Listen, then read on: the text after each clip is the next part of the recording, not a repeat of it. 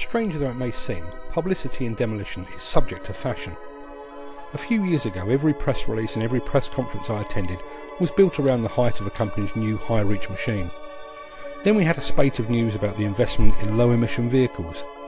There was a, pro- a prolonged period when all that anybody ever wanted to talk about was their recycling rates. And most recently, the trend was for highlighting the number of man hours a contractor had amassed without a reportable incident.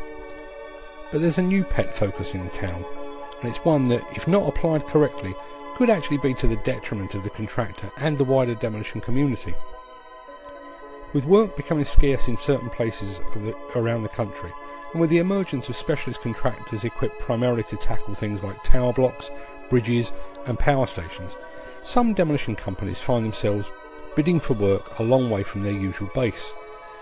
Now, of course, that has its own challenges, but those challenges become even greater when clients, and more importantly, local authorities, insist that companies working in their region employ a certain percentage of local people. On the face of it, that seems like a perfectly reasonable idea. If a company is going to earn money from an area, it seems only fitting they should give something back to the local community by em- employing a few local people. But this is demolition we're talking about. Demolition is part art, part science, and it's a skill that's learned over many years, a skill that is honed by constant repetition. And while some of the training available within the industry will certainly be perfectly adequate to get a local man or woman on site, we mustn't lose sight of the need to have the most skilled people in the most demanding roles. Over the years, I've reported on a number of different contractors that have assembled their own specialist teams. The bridge team, the power station team.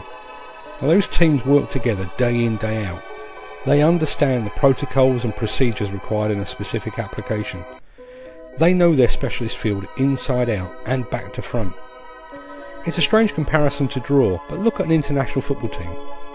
The players within that team might be among the very best in the world, but put them in an England, Scotland, or Wales shirt and they can suddenly look very ordinary. That has nothing to do with the colour of that international shirt, and it has everything to do with familiarity and reliance upon those around them. At club level, players spend every working day together at the training ground. They develop almost a sixth sense for each other and what they might do in certain situations. At its very best, this allows players to pick out a precision pass without even looking up. They just know where their teammate will be. And demolition is the same. If you spend six months taking down a tower block, or if you spend three years demolishing a power station, you just know the strengths and weaknesses of those around you. And armed with that insight, you can depend upon each other to bring home the next job on time, profitably, and above all safely. That's not necessarily the case if you're required to stir some local lads into the mix. And what about the longer term? Let's say you do employ a gang of local lads. You put them through their demolition and asbestos awareness training and give them a job for the next 10 weeks. But what happens when the job's finished? Do they really have a transferable skill? Or have they just learnt to throw a few minute bits of steel into a skip or how to drive a broom? I'm not dismissing the concept of local employment. Handled properly, I'm sure it has its place.